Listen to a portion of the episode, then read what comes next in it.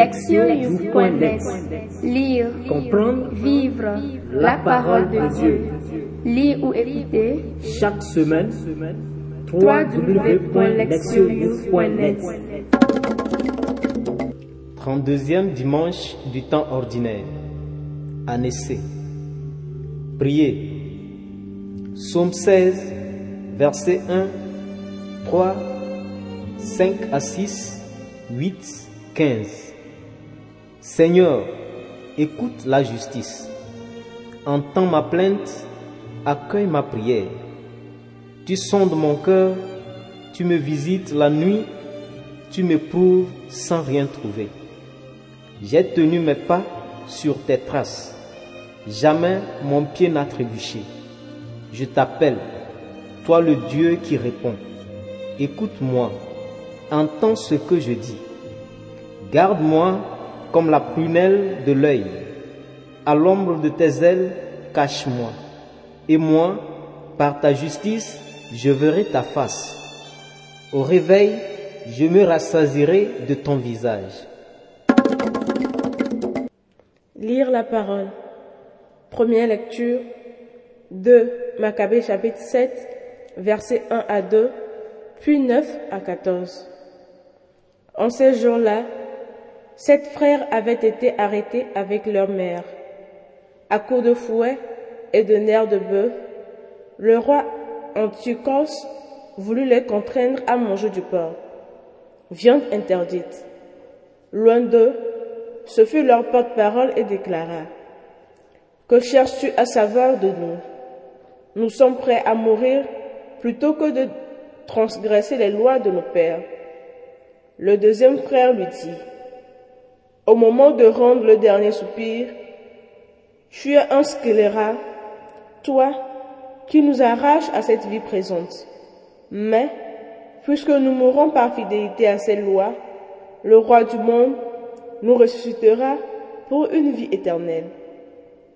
Après cela, le troisième fut mis à la torture. Il tendit la langue aussitôt qu'on le lui ordonna, et il présenta les mains avec intrépidité, en déclarant avec noblesse.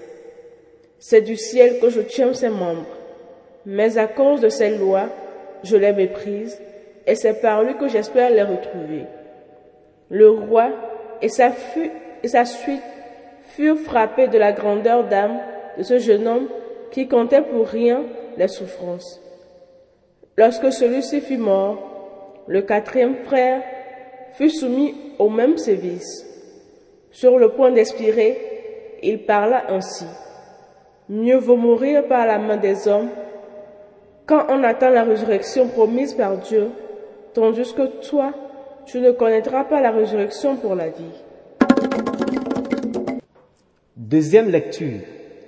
Deuxième lettre aux Thessaloniciens, chapitre 2, verset 16 au chapitre 3, verset 5.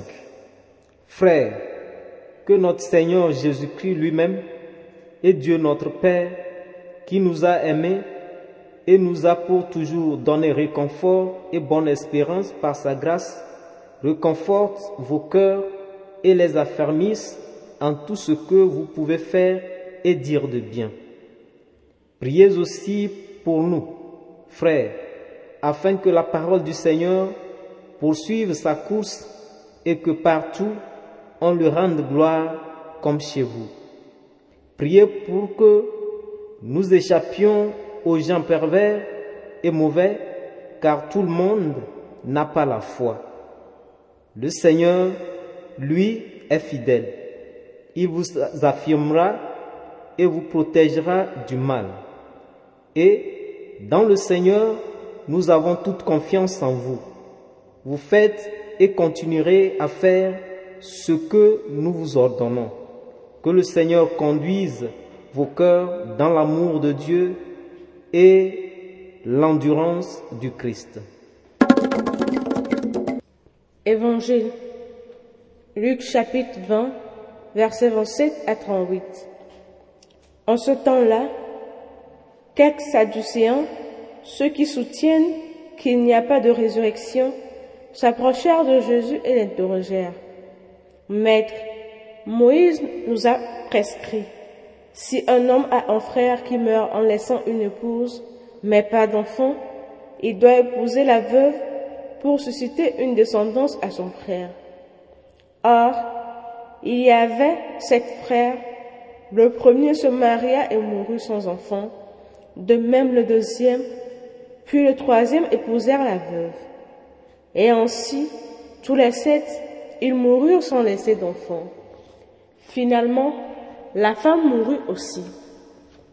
Eh bien, à la résurrection, cette femme-là, duquel d'entre eux sera-t-elle l'épouse, puisque les sept l'ont eue pour épouse? Jésus leur répondit, Les enfants de ce monde prennent femme et mari, mais ceux qui ont été jugés dignes d'avoir part au monde à venir et à la résurrection d'entre les morts ne prennent ni femme ni mari, car ils ne peuvent plus mourir. Ils sont semblables aux anges, ils sont enfants de Dieu et enfants de la résurrection. Que les morts ressuscitent, Moïse lui-même le fait comprendre dans le récit du buisson ardent quand il appelle le Seigneur le Dieu d'Abraham, Dieu d'Isaac, Dieu de Jacob. Il n'est pas le Dieu des morts, mais des vivants. Tous, en effet, vivent pour lui. Entendre la parole. Le thème. Un antidote au désespoir. Tout le monde est confronté à la perspective de la mort. Cela peut conduire au désespoir. La liturgie d'aujourd'hui montre comment lutter contre le désespoir avec la perspective de la résurrection construite sur la solide compréhension de Dieu et des Écritures. En 168 avant Jésus-Christ, le roi Antiochus Épiphane réagit violemment à l'opposition de Juifs fidèles à l'imposition de la culture et de la religion grecque à tous ces sujets. Antiochus a interdit la pratique du judaïsme sous toutes ses formes et a imposé la peine de mort à tous les juifs qui sont restés fidèles à la loi de leur Dieu. L'un des moyens de déterminer qui parmi les juifs résistait au décret du roi était de leur demander de manger des aliments interdits par la loi tels que la viande du porc. La première lecture décrit comment Antiochus a tenté de forcer une famille de sept frères et leur mère à transgresser la loi de Dieu en mangeant du porc. Ils ont résisté et ont gardé la loi de Dieu même lorsqu'ils ont été soumis à de terribles tortures. Le premier frère a déclaré qu'il préférait mourir plutôt que de transgresser la loi de Dieu parce que Dieu ressusciterait ses fidèles pour la vie éternelle. Un autre frère, dont la langue et les mains ont été coupées, a déclaré que son corps mutilé serait rétabli dans sa plénitude lors de la résurrection des morts. Le troisième frère a parlé du jugement et de la justice de Dieu, affirmant que ceux qui meurent pour Dieu ressusciteront, tandis que le roi pervers ne connaîtra aucune résurrection. Ces mots montrent que leur fidélité héroïque ne venait pas d'un simple entêtement. Au contraire, ils ont misé sur une solide compréhension de Dieu et des Écritures. Ils ont compris que Dieu ne permettra pas à ses fidèles de subir une perte de vie permanente. Comme ils ont connu la mort du fait de leur fidélité, Dieu démontrera sa fidélité et sa justice en restaurant leur vie et leur corps mutilé lors de la restauration future. Cette conviction à propos de la résurrection du corps et à l'obtention de la vie éternelle s'est développée chez les Israélites au fil du temps, comme le démontrent les Écritures. Le prophète Isaïe fut parmi les premiers à exprimer l'espoir de la résurrection, ce qui a été repris par un certain nombre de textes bibliques. La première déclaration claire et explicite sur la résurrection des morts et le jugement se trouve dans le livre de Daniel. Ce texte a été écrit à peu près à la même époque que le livre de Maccabée et s'inscrit dans le même contexte historique de persécution des fidèles juifs par le roi Antiochus tel que reflété dans notre lecture. En réfléchissant à leur expérience passée à l'égard de Dieu et à l'image de Dieu reflétée dans les Écritures, il est devenu évident pour les Juifs persécutés que Dieu ne permettra pas aux fidèles et aux méchants de partager le même sort après la mort. Le Dieu de justice et de la vie élèvera ses fidèles vers une nouvelle vie, tandis que les persécuteurs feront face au jugement et à la mort éternelle. La mère et les sept frères dont nous parle la première lecture étaient les exemples vivants de cette conviction qui était pour eux un antidote au désespoir et une source d'espoir inébranlable face à une mort cruelle. Saint Paul, dans sa deuxième lettre aux Thessaloniciens, voulait corriger les enseignements erronés sur la seconde venue du Christ, ce qui a apporté, beaucoup de confusion à la communauté. Cet enseignement a été introduit par de faux docteurs qui se sont opposés à Paul et qui ont mis au défi sa compréhension de l'Évangile. Paul a commencé par prier pour obtenir du réconfort et de la force. Les Thessaloniciens avaient besoin de ce réconfort d'espoir pour le salut alors qu'ils attendaient le retour de Jésus. Ils avaient besoin de force pour mener leur combat en attendant une vie juste. Paul a également demandé leur prière pour l'efficacité de son travail de transmission du message du salut à tous les peuples et pour la protection contre les mauvais enseignants qui travaillaient à détruire la foi. Paul a rassuré les Thessaloniciens de la fidélité du Seigneur et qu'il continuera à les garder. Exprimant sa confiance dans le fait qu'ils continueront à faire les choses que nous commandons, Paul leur recommande indirectement de rester fidèles à son enseignement apostolique grâce auquel leur cœur sera fermement ancré dans l'amour de Dieu et dans la fermeté du Christ. Ces prières et ces avertissements soulignent que les Thessaloniciens ne peuvent rester fermes dans leur foi chrétienne que par la grâce de Dieu et l'adhésion à l'enseignement de Paul. Cela devait être pour eux un antidote au désespoir et à la perte d'espoir pour la vie éternelle que la confusion semait par les faux docteurs. L'évangile raconte une confrontation entre Jésus et les Sadducéens. Les Sadducéens représentaient un groupe d'aristocrates et de prêtres fortunés qui dirigeaient le temple de Jérusalem et collaboraient étroitement avec l'autorité romaine. C'étaient des conservateurs religieux qui rejetaient toutes les croyances qui ne figuraient pas dans les cinq premiers livres de la Bible, la Torah. La résurrection des morts était l'une de ces croyances. Ils ont contesté l'enseignement de Jésus sur la résurrection en montrant comment il était en contradiction avec la Torah.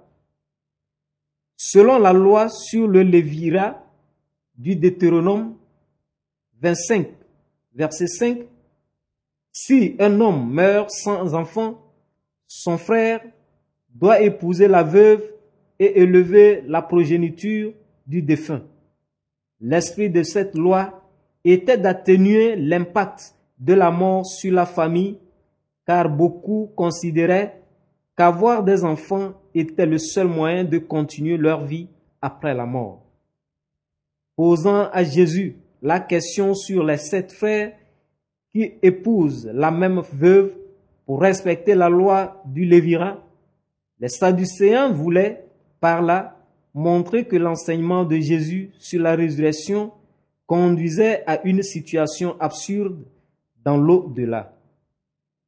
Car selon eux, si une femme se marie cette fois dans cette vie, elle devrait être mariée à cet homme dans l'au-delà, ce qui violerait les lois de la Torah concernant le mariage. En réponse, Jésus montre à quel point les arguments, des Sadducéens sont sans fondement et erronés.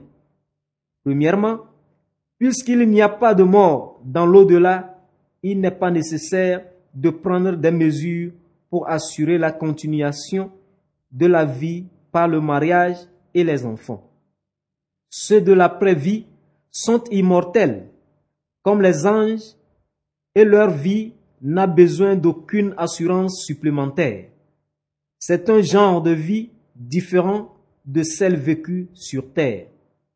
Ensuite, Jésus montre que les Sadducéens ne comprennent pas vraiment leurs propres écritures. Citant Exode chapitre 3 verset 1 à 6, une partie de la Torah, Jésus a attiré leur attention sur l'introduction de Dieu en tant que Dieu des patriarches. Puisque Dieu est un Dieu des vivants, cela signifie donc que les patriarches décédés depuis longtemps doivent être en vie avec Dieu. Ainsi, Jésus a vaincu ses adversaires avec leurs propres arguments. Selon les Écritures qu'ils ont acceptées et dont ils font référence, les morts doivent être en vie et leurs arguments contre la résurrection sont sans fondement.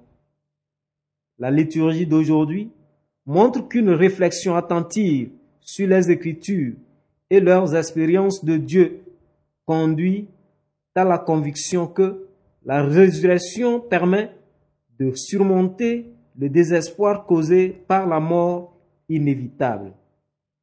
Les sept frères et leur mère ont fait face à la mort avec une conviction invincible concernant la résurrection qui était basée sur les Écritures et une compréhension correcte de la fidélité de Dieu. Paul a enseigné aux Thessaloniciens qu'il assurait leur avenir éternel en s'appuyant sur son enseignement solide et en restant fidèle à Jésus en attendant son retour. Jésus a proposé un argument décisif pour la vérité sur la résurrection en interprétant les paroles de Dieu inscrites dans la Torah. Cette conviction à propos de la résurrection fournit un antidote au désespoir, car elle permet aux fidèles de dire avec confiance, comme le psalmiste, Et moi, par ta justice, je verrai ta face. Au réveil, je me rassasirai de ton visage. Écoutez la parole de Dieu. La mort reste l'événement le plus effrayant et inévitable qui nous attend. Le sentiment de ne pas savoir ce qui se passera à la fin de la vie terrestre découragera les fantômes qui murmurent des mots de désespoir dans des cœurs inquiets. En conséquence, l'homme de la mort, et pas seulement la mort elle-même, en a retenu beaucoup dans une cage de frissons. Même ceux qui souhaitent la mort frémissent à l'heure de la réalisation de leurs souhaits. Dans un marécage de désespoir, les paroles d'espoir jaillissent des Écritures. Il y a une vie au-delà de la tombe. Cette bonne nouvelle a incité beaucoup de personnes à mener une vie significative et à espérer un avenir radieux. La foi en la résurrection n'est pas un opium pour soulager la douleur de la mort, mais une lumière pour illuminer le sombre processus de la mort. Sainte Thérèse de Lisieux s'est exclamée Oui, quelle grâce d'avoir la foi. Si je n'avais eu aucune foi, je me serais suicidée sans un instant d'hésitation.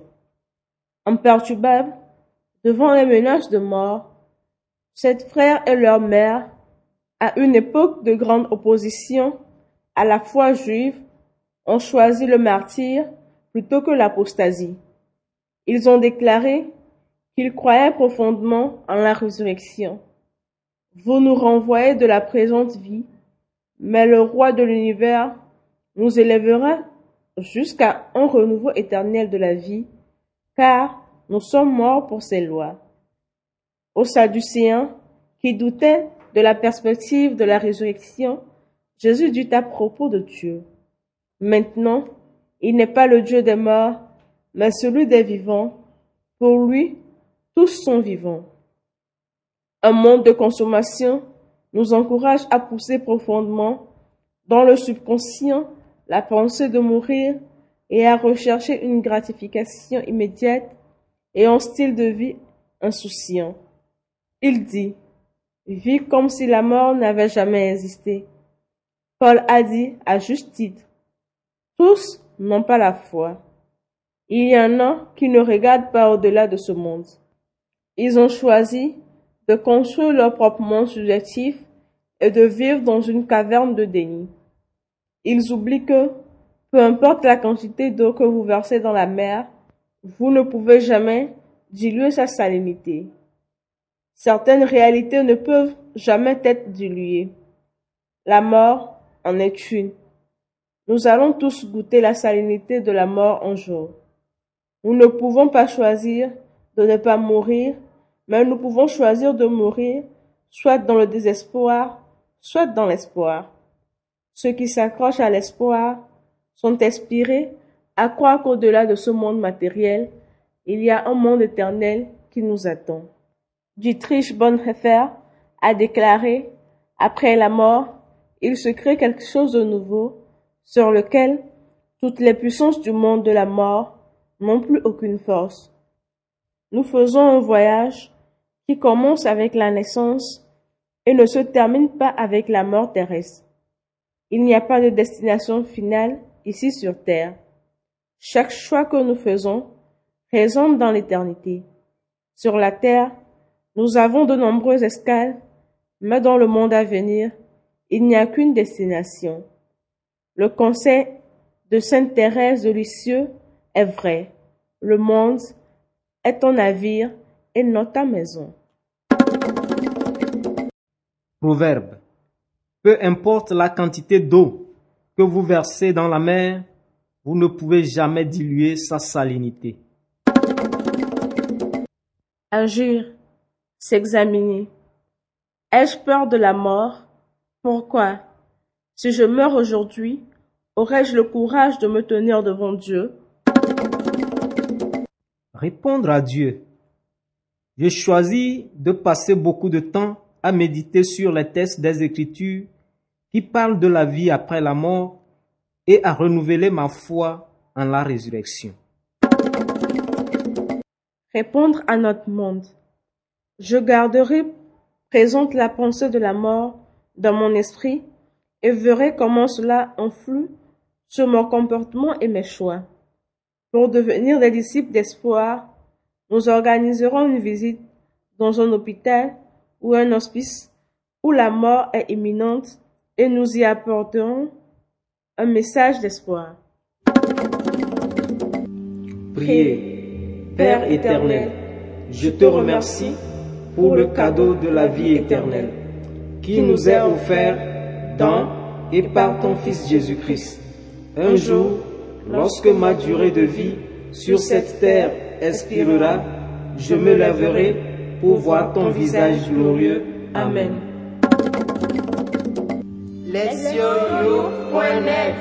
Lire, Comprendre. Vivre, la parole de Dieu. Lire ou écouter. Chaque semaine www.lectionyouth.net